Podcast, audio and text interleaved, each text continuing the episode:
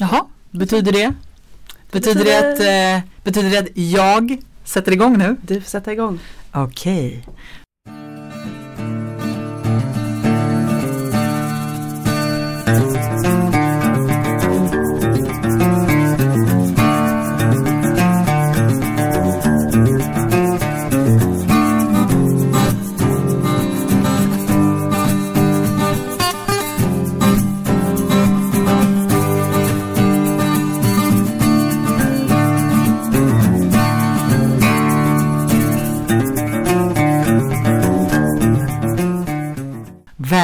Till Präster med gäster med mig Rebecka Tudor och Anna-Fia Trollbäck.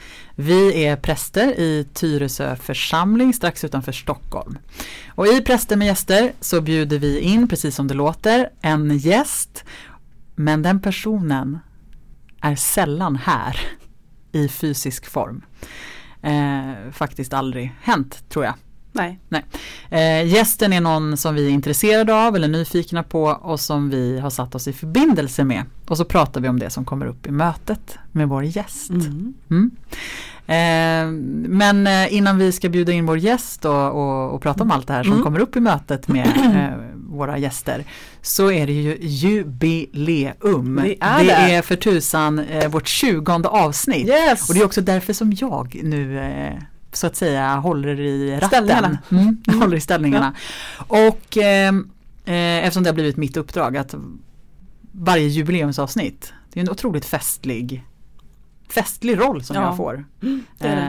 Eh, vi får väl se vad lyssnarna tycker om det. Mm. Men eh, hörru, låt oss poppa iste. Låt oss poppa! Skål! Skål! Och grattis! Det är också underbart att poppa iste. Ja. Grejen är det att Anna-Fia dricker alltid te. Eh, det klär dig väldigt bra att dricka te. Ja. Eh, det klär dig inte lika bra att ha mjölk i teet har jag tänkt på. Men det Nej. spelar ingen roll. Men du dricker mycket te. Så nu tänkte jag i alla fall till det här jubileumsavsnittet. Då festar vi till det på iste. Mm. Och sen så måste vi Vi blåsa. måste blåsa. Vi måste blåsa. Mm.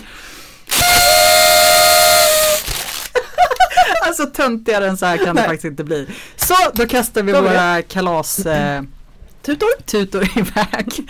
Och, eh, men du firande, Mm. tycker du att det är viktigt att fira? Jag tycker det är jätteviktigt att fira. Ja. Jag älskar att fira. Typ vad liksom? Eh, födelsedagar.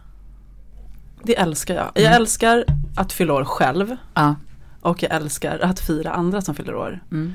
Det, Har du fått fostra dem som du har liksom eh, levt med, eh, alltså din familj, att, att fira dig på rätt och riktigt sätt? Eller har de alltid naturligt varit duktiga på att fira dig? Nej, naturligt duktiga. Alltså Mm. att jag har fått med mig fina, fin födelsedagsfirar tradition. Mm. Liksom, med frukost på sång och frukost på sängen på morgonen. Just det. Ehm, och så frukostbricka och paket och så. Mm. Vill du ha många paket när du fyller år? Men alltså jag, jag är så barnsligt förtjust i paket. Mm. Jag älskar det och liksom det ska vara ett kort och en blomma gärna på den där Mm. brickan, ett ljus. Mm. Tycker du om att uppvakta andra också? Ja, det tycker jag jätte, jättemycket om att eh, ja, men så här, ordna, göra fint. Liksom, och få så här, köpa present och slå in. Jag älskar att slå in paket. Mm. Det, är det, det tycker jag jättemycket om. Ja, det kan jag tänka mig att du gör väldigt vackra Mm. paket. Mm. Och tänka ut så vad ska jag för papper och snöre och köpa så här fina Åh, kort. du är en sån som lägger ner så mycket omsorg. Mm. Det är väldigt, väldigt fint. Sån är ju Matilda, min fru också. Mm. Eh, och det, alltså verkligen, så här, lägger ner så här, man känner hur hela liksom, Ja, och att man har haft kul på väg, alltså att man också tycker om att vara Ja. kreativ. Eh, mina paket är ju tyvärr, alltså jag lägger ner mycket tid på själva innehållet. mm. Eh, och jag tycker att det är roligt, älskar att överraska. Ja. Alltså jag älskar att ordna överraskningar. Tycker att det är så kul. Men eh, inslagning av paket, det, nej men det är ju är ofta en disaster. Liksom. Mm. Det är mer som ett barn som har slagit in ett paket. jag, jag, jag anstränger mig lite mer nu för tiden för Mm. att jag också eh, har förstått hur, hur faktiskt vikt, alltså hur vackert det är att Ja. få ett fint inslaget paket. Ja men det, det, det är roligt. Jag vet att min faster slog in väldigt fina paket. Jag tror det kommer därifrån. Mm. När, när jag var liten. Vi fick presenter av henne. Mm. Hon hade alltid så speciellt fina inslagna paket. Mm. Finns det andra saker då som tycker du, eller är det födelsedagar framförallt? När du tänker på firande? Eh, men det är väl en sån sak. Sen så jag har alltid blivit firad på um, med namnsdagar. Jaha. Så lite grann. Mm. Så här att man ändå har Har Anna-Fia en namnsdag alltså? Nej men Anna, Anna, har det. mm. Mm. Och sen så mina Så det är din namnsdag? Ja, vi kan prata om mitt namn en annan gång. Nej men jag hette Anna. Eh, Just ja. det, this is true, det visste Mm. ju jag. Anna-Fia hade liksom kommit senare i livet. Just det. Så, men också sen så har jag liksom Erika och Elisabeth. Mm. Så det är alltid någon liten grej. Det har ändå uppmärksammats, idag är det din namnsdag. Mm. Men mina barn har namn som inte har namnsdagar i almanackan längre. Mm. Eller jo, nej precis, Lydia har det. Mm. Men inte Etel Och inte Henry. och inte Henry. Men jag tror att Henry ska föras in nu igen. Så då Ja, är vi- det, det är jättetråkigt. Ja, jag förstår. Mm. Men då får vi ju hitta andra dagar. Precis. Eller liksom, Ja. namnsdagar har jag, vi har aldrig firat Nej. namnsdagar. Men har du något annat sådär då? Bröllopsdagen kanske? Ja, just det. Ja. Ehm, nej men annars, vad är det man firar liksom? Annars kan det ju vara mer att man firar liksom eh, Alltså där det bara är en enstaka firtillfälle. Mm. Alltså man har uppnått något eller Ja. liksom man har tagit examen. Men det är ju så man har- härligt att Det är sånt. underbart. Ja. Ja. väldigt, väldigt härligt. Ehm, Eller typ att man hade klarat en tenta Ja. eller ja, man är liksom Precis. att man hittar man någonting. är klar med någonting. Man har liksom, precis. Idag ska vi fira det här. Mm. Mm. Nej, men gud, jag tycker att man kan hitta saker att fira. Jag tror att det är bra att fira. Jag tror också det. Och att, eh, och att göra det också i, så här, i arbetssammanhang. Att så här, fira tillsammans med kollegor. Mm. Man har satt upp något mål och så har man liksom Ja men exakt. Det är lätt att glömma bort det också. Mm. Vi har ju pratat om det en del Mm. eh, här Mm. i, med våra kollegor och så. Mm. Att det ska fira mer. mm. Ja men vi har ju en kyrkoherde som tycker om att fira. Ja, och Mm. det är roligt. Ja det är väldigt roligt. Det är väldigt roligt. Men bästa kristna högtiden då?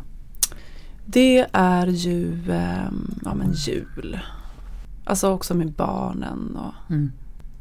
om, man, om man lägger åt sidan att det finns en, att man bär med sig på något vis också mycket in i julfirandet. Det är ju inte enkelt för alla. För alla är det lite komplext med Mm. julen.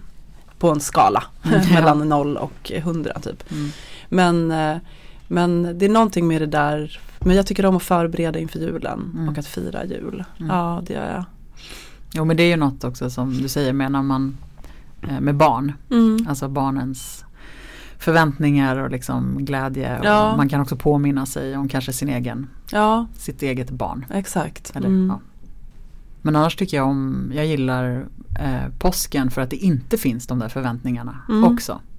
Man kan skapa nya traditioner. Man kan liksom, eh, och midsommar, Ja. det är ju kanske inte Ja, men- en jättekristen Nej högtid. den är inte så jättekristen. Eh, men jag firar alltid Johannes döparen, gör inte du det? Mm, jo. Ja, men hörru, eh, ska vi bjuda in eller? Ja men jag tycker det.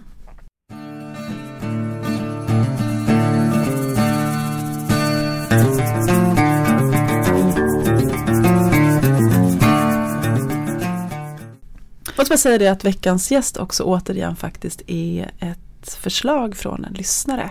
Det är sant Mm. och eh, det verkar som att våra lyssnare är väldigt intresserade av bibliska karaktärer. Ja, det är Mm. jätte, jättekul. Mm, det är väldigt roligt. Mm. Så vi får grotta ner oss för att nu bjuder vi alltså in dagens gäster. Det är två stycken. Det är Rut och det är Nomi.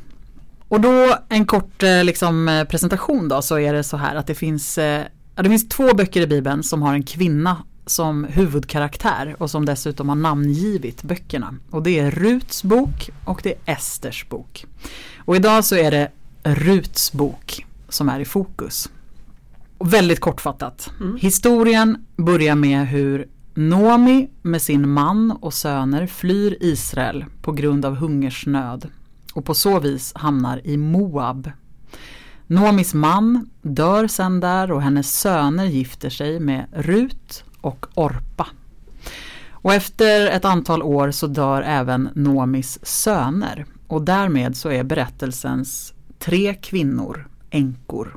Det är Nomi, det är Rut och det är Orpa. Efter att männen är döda så tänker Nomi återvända till Israel.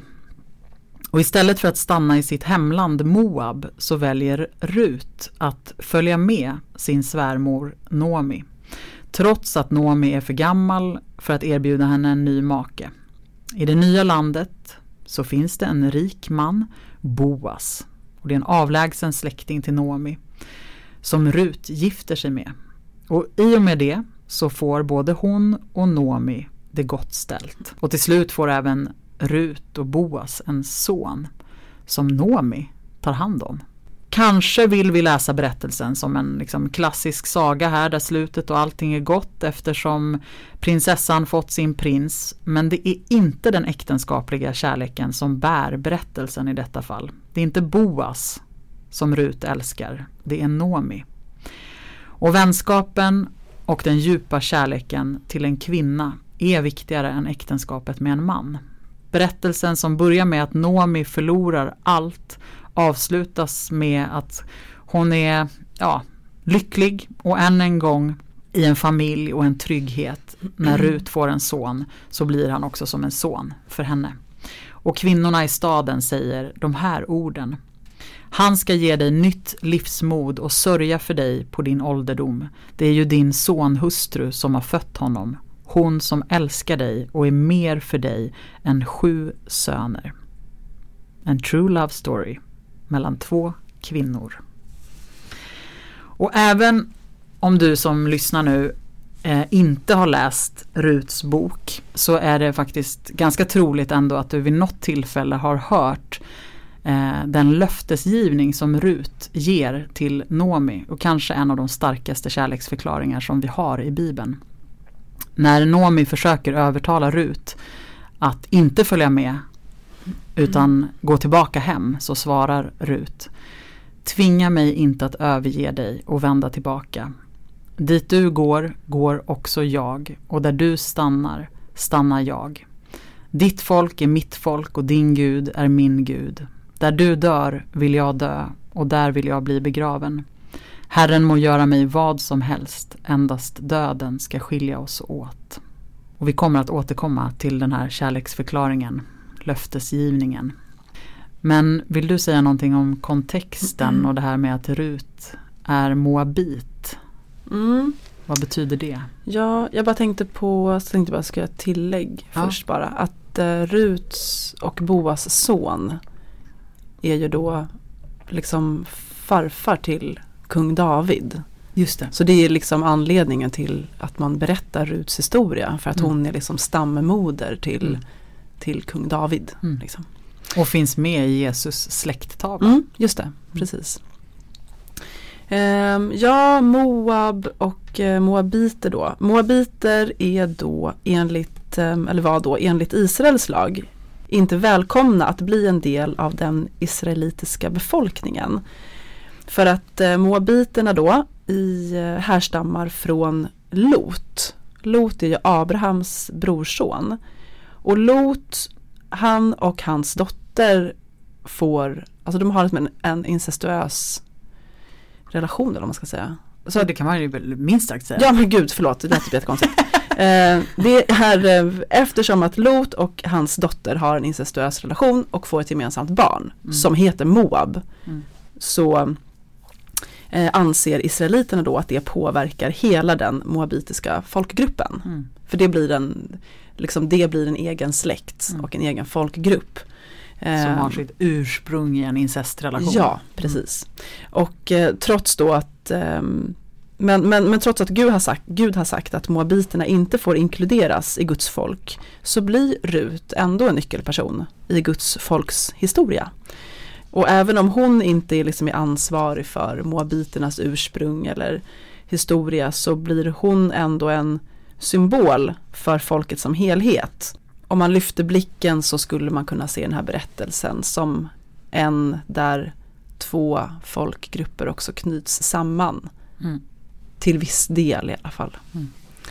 Eh, men, men så det finns en väldig så här, jag tänker att det fanns, det var verkligen inte enkelt kanske att ens eh, att de, att de valde att lämna Betlehem och mm. bege sig till Moab. Nej de var verkligen bland främlingar som, de, som man ansåg att man inte skulle vara bland mm. när Nomi och hennes man utvandrar. Just det, och när de sen återvänder mm. när, så vet ja. ju inte heller Rut som Moabit hur hon Precis. ska bli mottagen. Exakt, och det är väl därför också Nomi vill att de ska stanna kvar. Precis. Vad, vad har ni och vi vet inte mm. hur någonting, hur ni kommer mm.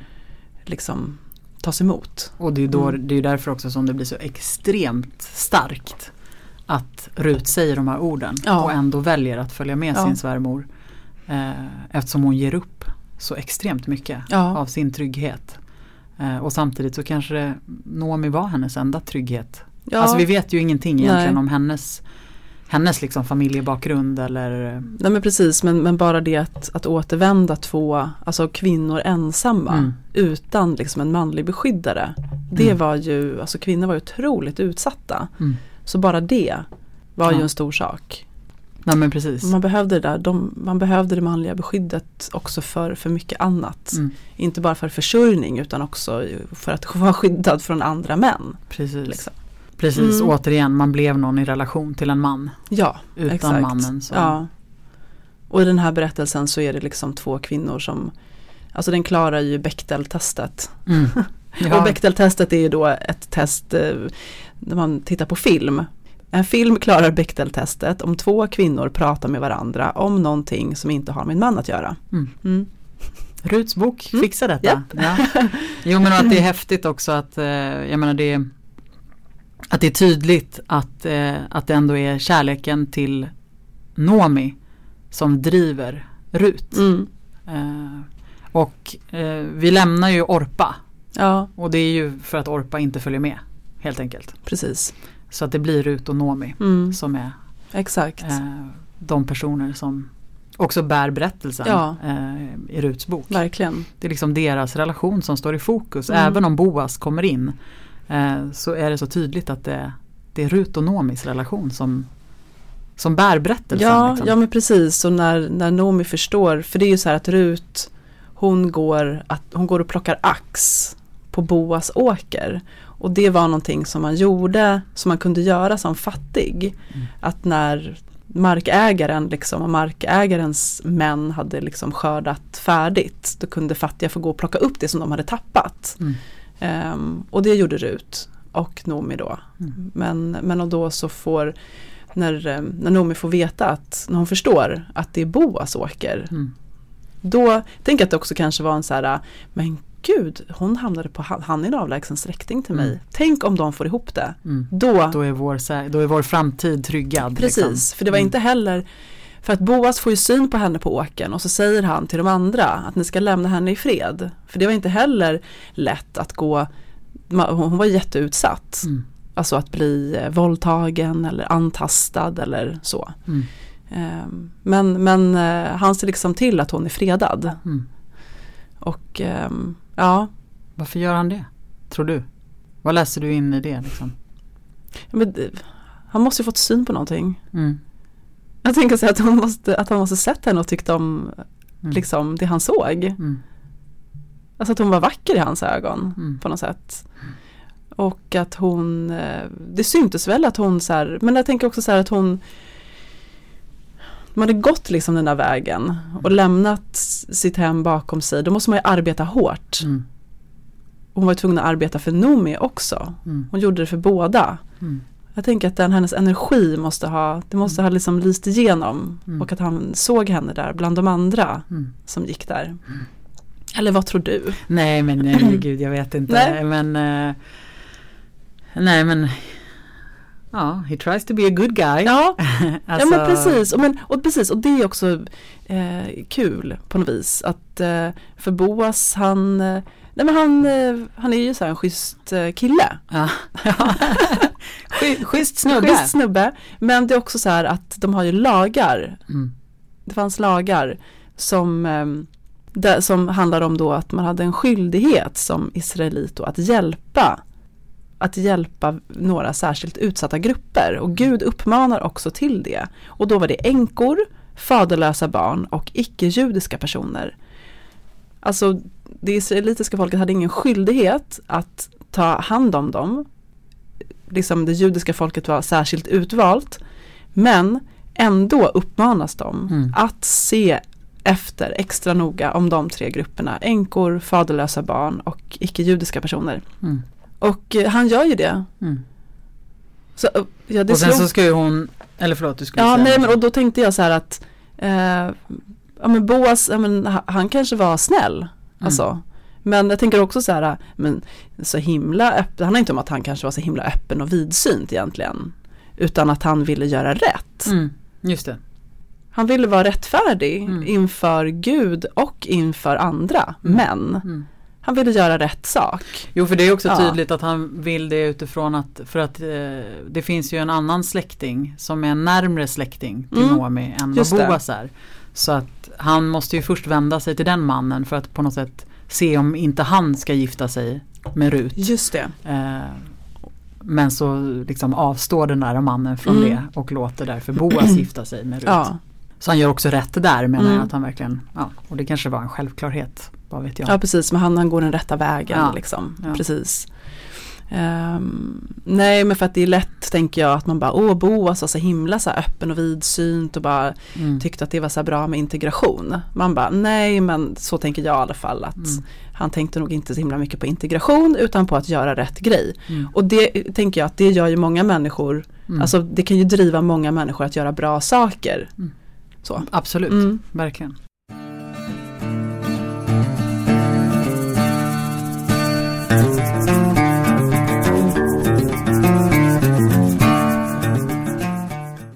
Men eh, när kom du liksom i kontakt med Rut och Noomi första Mm. gången? Minns du det? Ja det gör jag faktiskt. Det var den här filmen Stekta gröna tomater. Som jag såg eh, som kom på 90-tal, tidigt 90-tal, 91 kom Just det. Såg den En kanske fantastisk 12. film. Ja men den är verkligen fantastisk. Ja. Så då var jag, typ, jag såg den när jag var 11-12 år. Och jag älskade den direkt. Mm. Du vet att jag vågar nästan inte säga att jag älskar filmer längre. Nej. För nu måste jag ju liksom eh, berätta om att jag vid ett, ett annat avsnitt pratade om Bird Box. Ja. Och jag bara, den var så bra, det var en fantastisk film. Och så hörde min fru det avsnittet och vi satt i bilen och hon bara men du hatade den filmen, vad snackar du om liksom? Så jag litar liksom inte på mitt minne var, det var en sån överhuvudtaget. himla bra film. Himla bra film. Men stekta gröna tomater vill jag ändå, eh, jag menar nu har jag dessutom, fast du sa också att Bird Box var bra, men skitsamma. Ja. Eh, du, vi, vi tycker stekta gröna tomater är bra. Mm. Jag såg den aldrig på 90-talet men såg den, har sett den som vuxen. Ja, Mm. och jag har sett den många gånger. Och det, det finns en scen, för en av huvudkaraktärerna heter Rut. Mm. Det handlar om två, det handlar om två kvinnor. Det är flera så här, parallella, Och det är väldigt lätt att göra en queer läsning av den filmen. ja. Mm.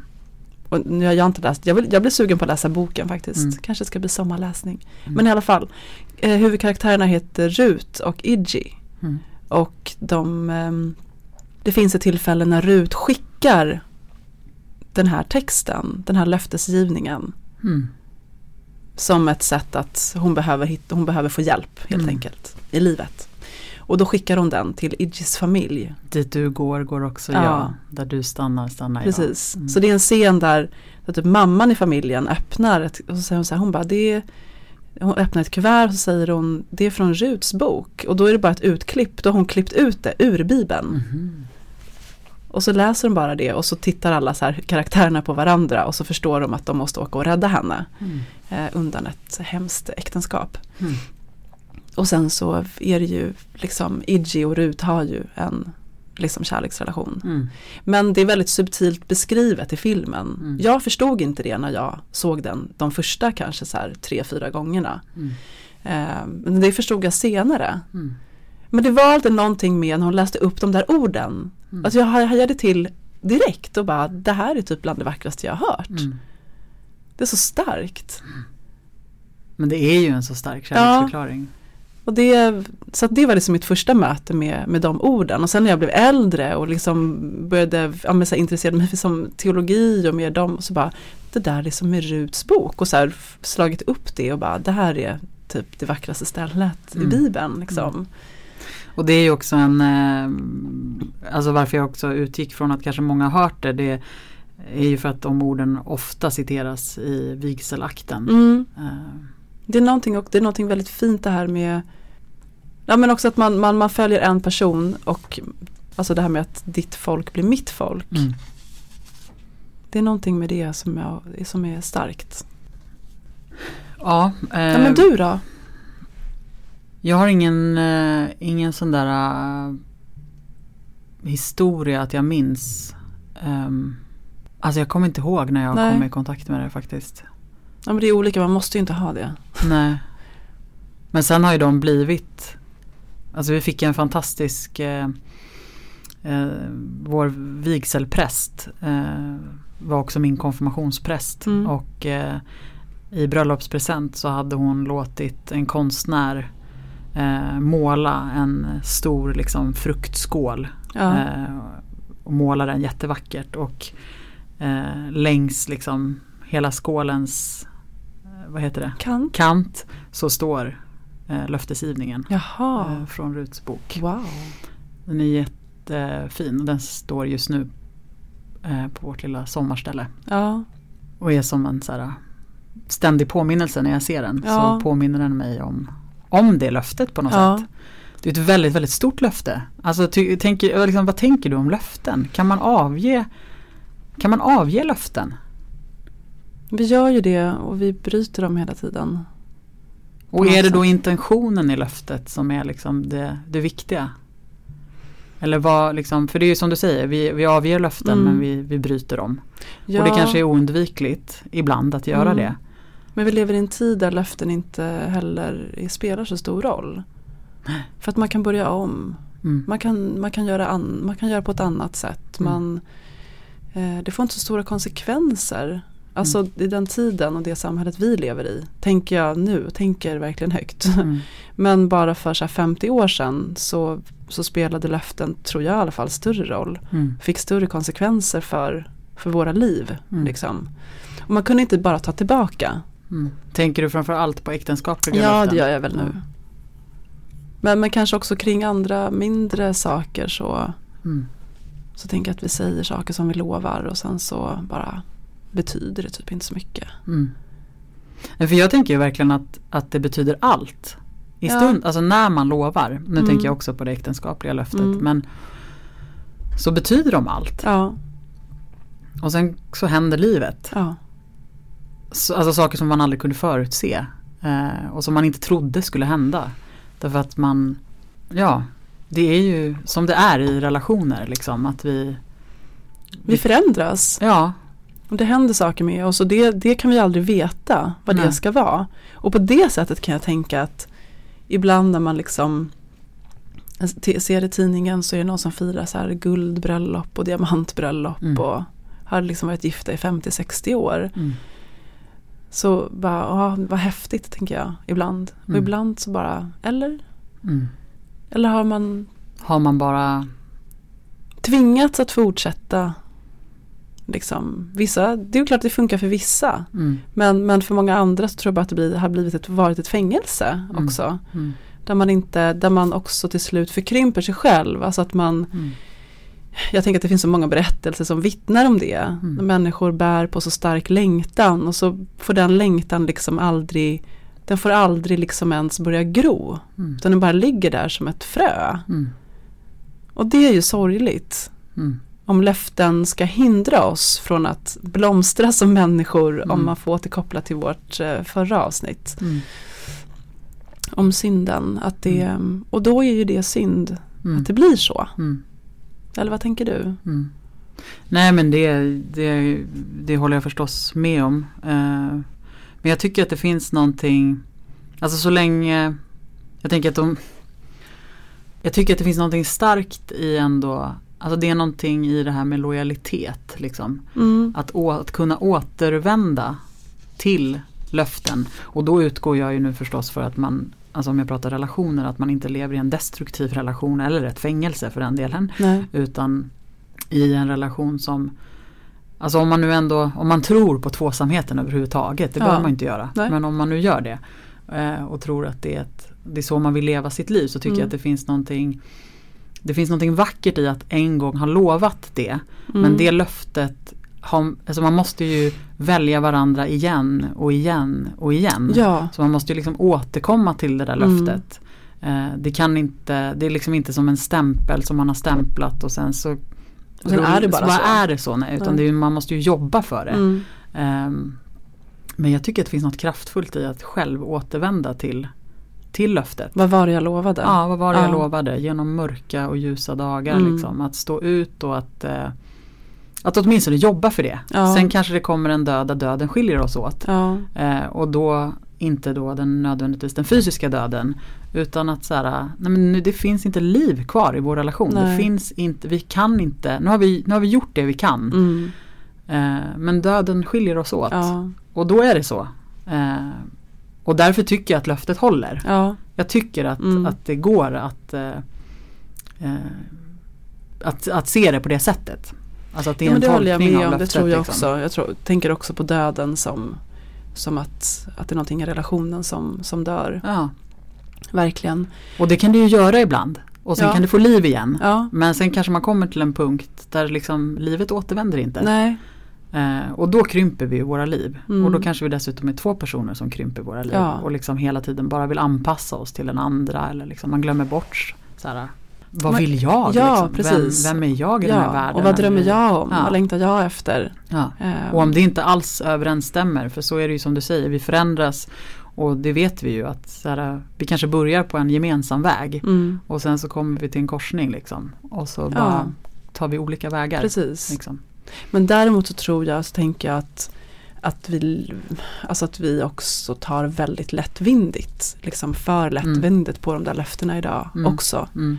Och det handlar inte bara om, om, om människor som gifter sig och, och sen liksom skiljer sig eh, snabbt utan i relationer överhuvudtaget. För jag tänker Mm. att när man går in i en relation så typ man lovar ju varandra någonting Mm. även om man inte står och säger det inför Gud och denna församling. Mm. Liksom. Så, så går man in i någonting tillsammans och idag så är relationer otroligt flyktiga. Mm. Samtidigt som det enda människor söker efter är liksom relationer. relationer, ja. Jag tänker på liksom alla datingappar, ja, men så här Tinder och Mm. där människor liksom, de, de, de liksom, det är ju halva romaner kring Mm. vad folk skriver vad de behöver, vad de Mm. vill ha från någon annan Mm. och hur de är. Liksom. Mm. Och hur ska man passa in i det? Vem ska passa in i det? Mm. Liksom.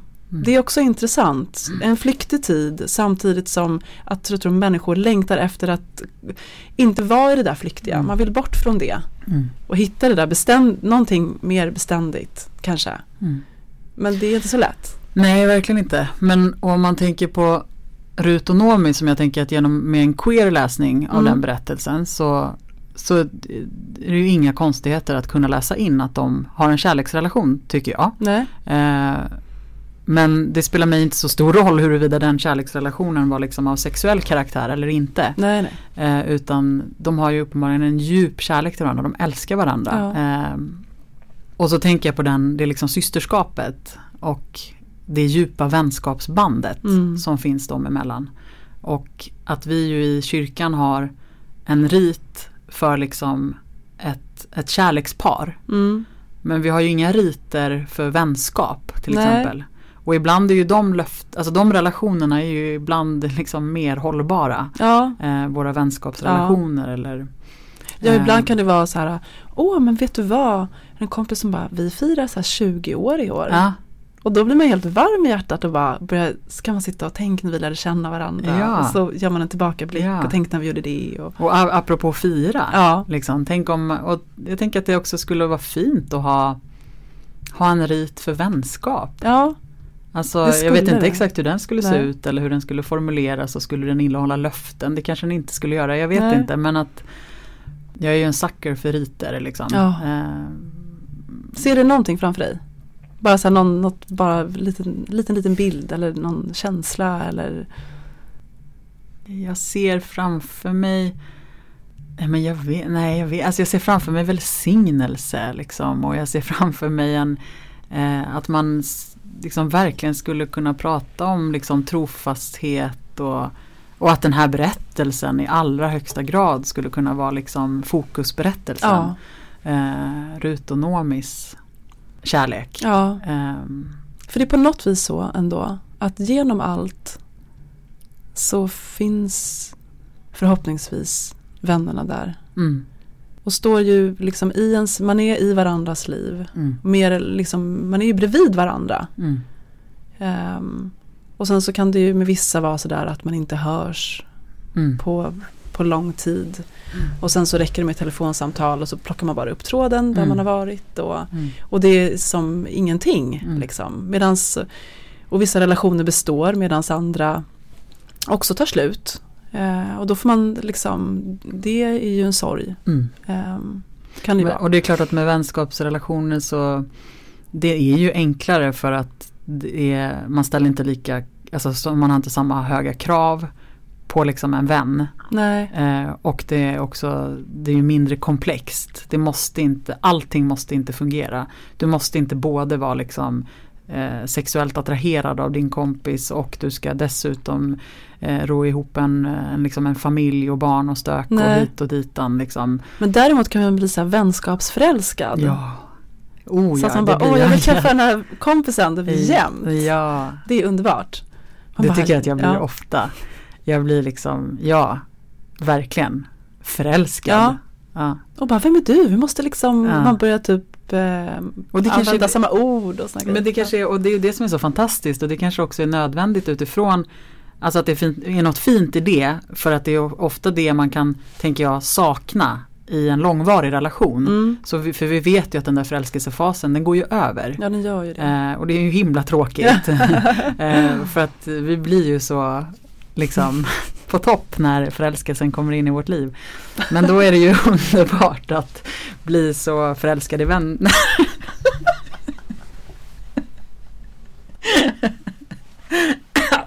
Ja, jag satt jag. ja. ehm, ja, Mm. men eh, ehm, Ja, nej men ja, verkligen. Vänskapsförälskelse. Ehm, när kände du dig?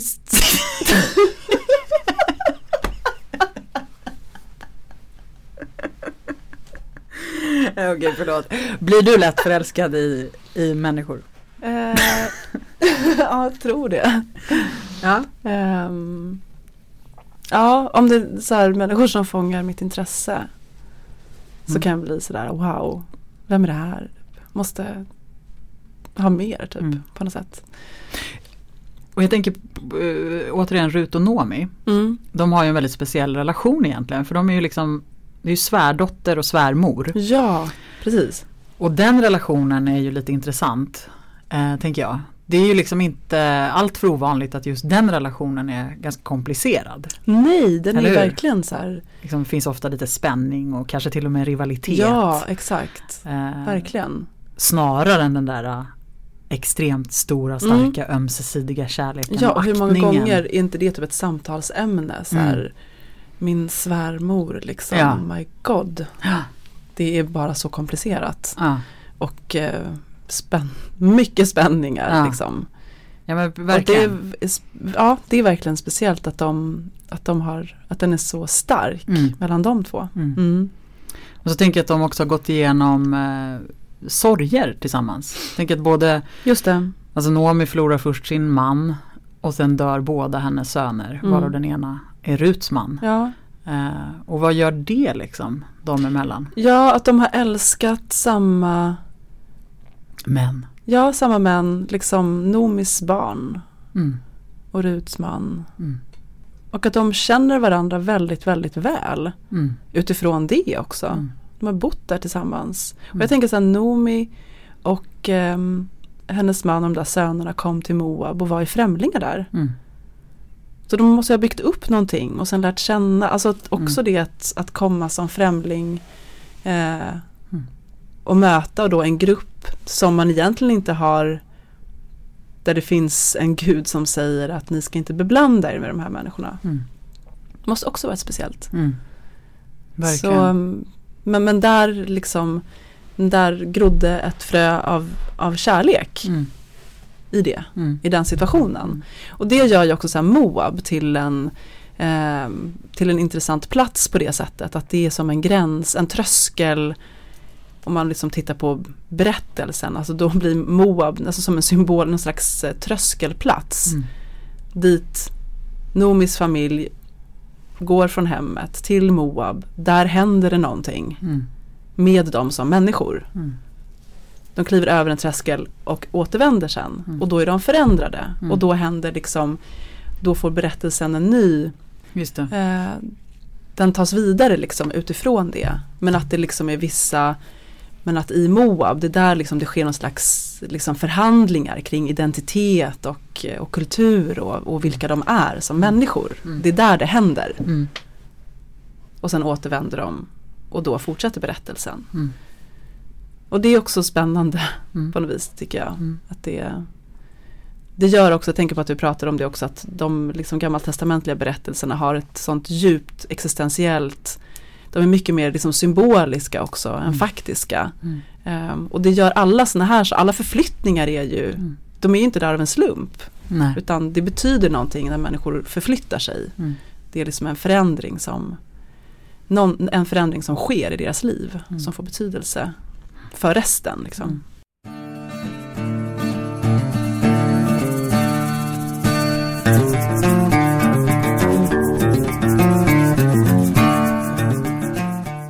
Jo men och sen tänker jag också med det hebreiska språket. Nu är inte jag expert på hebreiska Nej. även om jag har läst det. Ehm, Men det finns ju så eh, många bottnar i Mm. orden. Alltså, Ja. Och att det, att det är det som har, det är också roligt att eh, när man gör lite så efterforskningar och när man ska tolka bibelberättelser att faktiskt när man verkligen gör det på, liksom går på djupet och Mm. går tillbaka till grundspråket och, och försöker slå upp det, vad betyder det liksom? Och då hittade du, för du hittade ju Ja. Det gjorde jag. Ehm, att eh, det används, eh, det är ett hebreiskt ord som heter typ chesed. chesed. Eh, och det är, ett, det är ett ord för kärlek. Mm. Men det är liksom en, alltså vårt ord för kärlek, alltså rymmer inte det betydelsen av det på långa, långa, långa, långa vägar. Alltså det, vi har inget sånt ord. Engelskan har inte ens något sånt ord. Alltså, och det används i Ruts bok i relation, i, i mellan liksom Rut och Nomi. Och det är liksom en kärlek som är liksom trofast och sträcker sig liksom längre och djupare än någon annan kärlek. Alltså den är så lojal så att det finns liksom ingenting som kan bryta den. Mm. Att älska som Gud älskar. Mm. Och att den liksom den framhärdar bortom alltså alla svek. Alltså den helar, den Mm. bara täcker allt. Liksom. Mm. Alltså den förlåter, den är bara full av nåd. Mm. Och den kärleken, det är den, det ordet som används. Har jag För förstått. kärleken mellan Rut och Ja. Noomi. Den är så Mm. stark, orubblig lojalitet. Mm. Ja men och det är ju verkligen då mera så som man föreställer sig att Guds kärlek är. Ja, exakt. Alltså som nästan skulle vara nästan är omänsklig. Det går, det liksom, kan, kan, vi ha, kan vi ha den Mm. starka kärleken? Och samtidigt så har jag förstått också att hebreiska, att det också handlar om handling. Mm. Att det är inte bara, det beskriver inte bara känslor Nej. heller det här eh, ordet utan det är också som handlingar. Så att det är också verkligen någonting som man gör. Mm. Och det är också ett fantastiskt sätt att tänka kring kärlek förstås. Mm. Och också tänka, jag menar, ja, kring Gud. Ja, Alltså om man slutar tänka på Gud som ett liksom substantiv Mm. eller utan tänka mer Gud som ett verb. ja Eh, så gör det någonting precis. tycker jag med den. Mm. Och definitivt att, att kärlek är handling. Ja, Liksom. Ehm, Men jag tycker att man lär, alltså i, nu som sagt var vi lite osäkra på om det ordet används just i löftesgivningen eller vad det står. Men, men jag tycker att man kan, alltså det är det man läser in i löftesgivningen. Ja. Det är så starkt. mm. Den kärleksförklaringen den är så vacker. Mm. Ja men så man fattar att den är beyond. Ja. Liksom. Det är mer än eh, det är mer. ja. Det är liksom, kärlek blir nästan, alltså vårt ord kärlek, det blir nästan lite ytligt Ja, och det blir platt. Ehm, ja men det är liksom bortom all romantik, det är bortom Ja. Nej det, det, men precis och det är därför det också blir lite ointressant att hålla på och, och liksom hålla på och bara, ja men var de, var de ett par eller Ja. liksom, vad hade de för typ av kärleksrelation? Det är, inte, Nej, det är inte det är, viktigt. liksom, det är inte viktigt, det är Nej. liksom, it's beyond. Precis, och det är verkligen liksom en relation bortom som är helt för sig själv. Mm. Alltså det är typ det där systerskapet. Mm. Och oftast också då i Bibelns kontext så är kvinnor bara, de finns och existerar i relation och det de gör står i relation till, en annan män. man. Mm. Eh, eller flera män. Men, men här är det inte så. Mm. Och det Mm. förekommer ju inte så ofta, vare sig i Bibeln eller genom historien, att kvinnliga relationer lyfts fram ens på det sättet. Nej. Och jag tänker eh, själv då som kvinna så är det också någonting med det. Att så här, det här liksom det här kan jag identifiera mig med. Mm. Och det är inte så många berättelser som gör det. Mm. Sådär. Sen när jag tänker jag så här, i modern tid så kommer det ju, nu finns det ju jättemycket. Mm. Liksom. Eh, och just tänker jag då filmen Stekta gröna tomater. Mm. Den handlar ju om så här, kvinnor som hittar styrka genom och tillsammans med andra kvinnor. Mm. Eh, I olika generationer och eh, relationer till varandra. Mm. Och det är de som driver berättelsen framåt. Så att, jag tänker så här, det finns en slags likhet där med. Um, Ruts bok används tror inte jag av en slump i alla fall av författaren. Nej, nej, men, nej. ehm, men det ehm, nej ja. men det är ju det är någonting väldigt, väldigt Ja. starkt i systerskap. Ja, och särskilt när man är uppväxt med så här Ja, det var liksom eh, bara, vinnaren skriver historien och det är Mm. så här de som vann krigen som, vin, som skriver historien och bla bla bla. Mm. Man bara, men liksom alla vi andra då, 50 procent? Mm. Nej, det, det blev inget. Mm. Och därför är det också så viktigt, det finns något djupare kan jag känna i mig som människa. Som, ehm, alltså ett arv som går mycket, mycket längre tillbaka Mm. i mig. Mm. Som typ en kulturell varelse. Mm. Som får någonting, till exempel genom en berättelse som i Ruts bok. Mm. Och den får man så hänga upp på en fin, det är som en brosch. Mm. man hänger upp på väggen liksom. Där Mm. är den. Mm. Och den, den är så stark. Mm. Och den finns ändå med. Mm. Ja, den gör ju det. Och den är, alltså för dig som inte har läst, då menar jag inte dig Anna-Fia, utan dig, du som lyssnar inte har läst Ruts bok så, så är det ju en, en tämligen enkel bok i Bibeln. Ja det är det och den har ett jättefint språk. Alltså Ja. den skiljer sig från Mm. litterärt också. Mm. Den, man, det det, är bara fyra kapitel. är fyra kapitel. Det Det är är, liksom bara en- ett par sidor. Den bara rinner iväg när man Ja. läser. Mm. Så det finns ju, det finns ju, det finns ju de som spekulerar i att det kanske, för att den skiljer sig också Mm. i språk, språkmässigt och så. Mm. Att det kanske skulle kunna vara en kvinnlig författare. Mm. Men man har alltså ingen aning om det. Och man, man vet inte vad jag har förstått. Det går inte att säga. Nej. Men eh, om man är på det humöret så kan man, Så ju kan leka. man inte, kan man leka med den tanken. Ja Mm. men det kan vi väl verkligen få Mm. göra. Eh, är det någonting av det som vi har pratat om som, eh, som du skulle vilja återkoppla till eller liksom eh, fördjupas lite? Nej, Men en sak som jag tycker är spännande. Mm. I Jesus stamtavla Mm. så nämns det ju några kvinnor. Mm. Det är Rut. Det är också Rakel och Lea. En kvinna som heter Rachav och Tamar. Och alla de, alla de här kvinnorna, eh, inklusive Rut, är ju från Gamla testamentet. Gamla testamentet då såklart.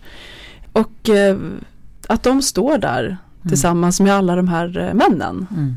Det är också fascinerande. Det är som att det vi pratade om i Stara och Hagar avsnittet med det här liksom läckaget som finns. Så liksom, ja, det, det finns lite här och det finns lite där och det finns Jesus stamtavla. Mm. Och de kvinnorna liksom är inte heller, alltså berättelsen om dem är inte heller ett dugg enkla. Mm. De är ju också jätte korta, nämns kort i och för sig.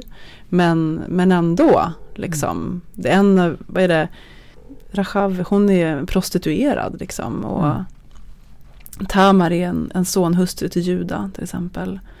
Ehm, och hur de liksom, de kämpar för sin överlevnad i berättelsen. Mm. Och så slutar det med att de står med i Jesus stamtavla. Mm. Alltså det är ganska coolt tycker jag. Ja men verkligen. Ehm, Ja men det är verkligen det. Ja, men jag tycker om det där som du, det var ju du som sa det där uttrycket med liksom läckage. mm, Och det blir nästan som så här Guds läckage. ja, Alltså det är, som, det, det, Ja. det som är Guds glimtarna Mm. på något sätt. Eh, sen krigar de och det är lagar och det är regler och så Mm. bara glimtar liksom så starkt liv mm. fram. Mm. Det gör det såklart i många andra berättelser också. Jo men självklart. Men, men, liksom, eftersom att det är ett sånt men för att- undantag. exakt och det är det. Det är ju att det är ett undantag och att det därför sticker ut. Mm. Ja, jag, alltså, jag har inget, alltså jag har det som jag hade tänkt. Eh, jag hade först det här med liksom med sorgen och det har jag egentligen Mm. inte läst. Jag har inte läst någonting om det eller det är ju ingenting som kommer Nej. fram i Ruts bok eller och, och när jag har eh, liksom gjort mina efterforskningar idag Nej. så har jag inte hittat någonting om att det har någon betydelse. Eh, och jag tänker också att det är så här, som sagt i var och varannan berättelse i Bibeln så, så är det ju folk som dör. Alltså Ja. det liksom tillhör livet att eh, vi, vi liksom, ja, vi mister. Ja. Ehm, så egentligen har jag ingenting jag bara, jag bara ändå tycker att det är, för jag funderade på vad sorgen gör med oss Mm. eh, och hur det kan, eh, men hur, hur det påverkar relationer. Mm. Eh, och hur, hur jag tänker att sorgen antingen, alltså det är som två vägar liksom. Antingen så för sorgen oss närmre varandra. Eh, eller så, så är det det som splittrar oss. Ja, för det. att vi ja, men kanske sörjer på helt olika sätt Mm. och vi, vi förstår inte varandra. Och, och sorgen leder ju förstås till att vi hamnar i en kris och kris Ja. leder till förändring. Eh, och eh, sorgen kan bli någon typ av katalysator för någonting nytt. Liksom. Och det kanske liksom, ja, plötsligt så ser man på sitt liv med ett annat ljus och så ja. Men att sorgen också kan liksom föra människor väldigt tajt samman. Ja, Eh, verkligen. Beroende på vad det kan vara liksom. Ja men det är fint tycker jag. Alltså, att, eh, men den tanken också att, att sorgen också för, har fört dem Mm, samman. mm, Kanske gjorde det på ett nytt sätt. Mm. Liksom, mm. som stärkte allting. Kanske. Kanske. Det är mycket man inte vet. Det är mycket som inte står. Mm, Mm. Så är det verkligen. Men Ruts bok, det är en helig bok i Bibeln. Alltså. Ja det är det Det verkligen. är, mm, och tänk att också just, liksom, ja, kanske att vi bjuder in Ester vid ett annat tillfälle. Ja kanske vi gör. Ehm, Mm. Jag är inte alls lika insatt i, Nej det är faktiskt inte jag heller. Esters Nej. bok. Då får vi bli så det. jag tänkte säga det, bara av Mm. den anledningen kanske. Mm.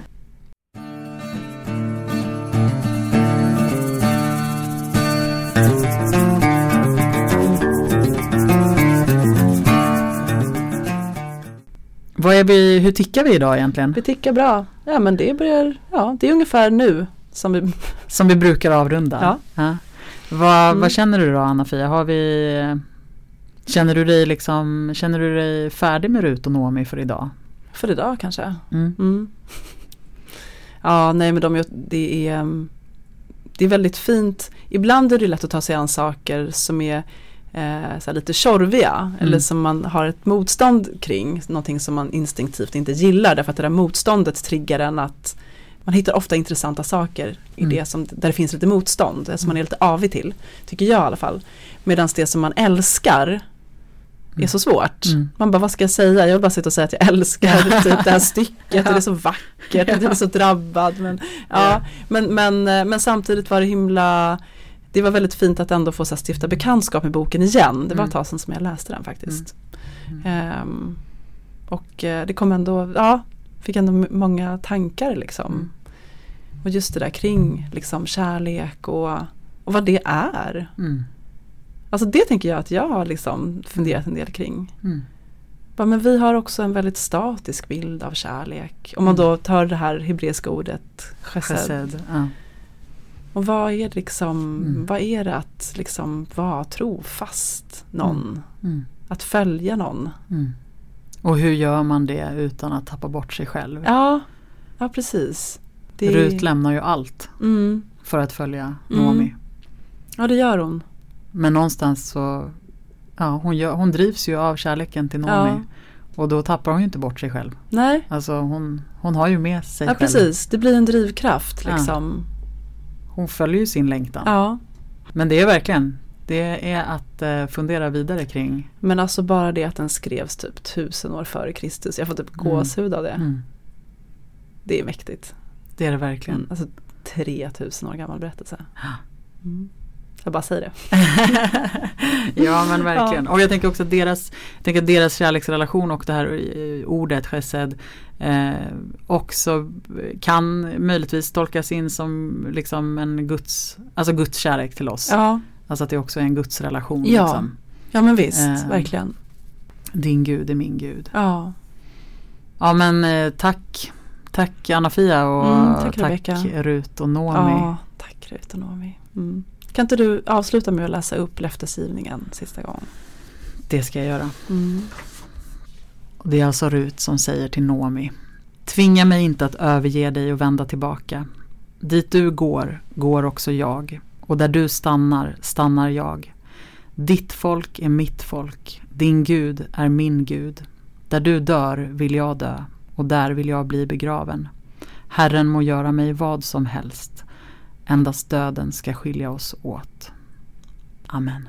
Amen.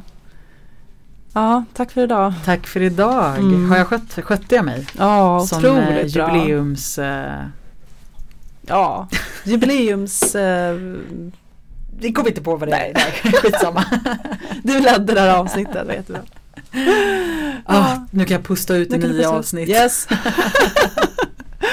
ja, vi... Ja, eh, Tack kära lyssnare. Fortsätt gärna att komma. Det här var ju som sagt ett lyssnartips. Mm. Så Sakramenten på Instagram. Yes. Mm. Följ gärna Fias dagbok. Mm. Ha det så bra. Mm. Praise the Lord. Mm. Hej. Hej då.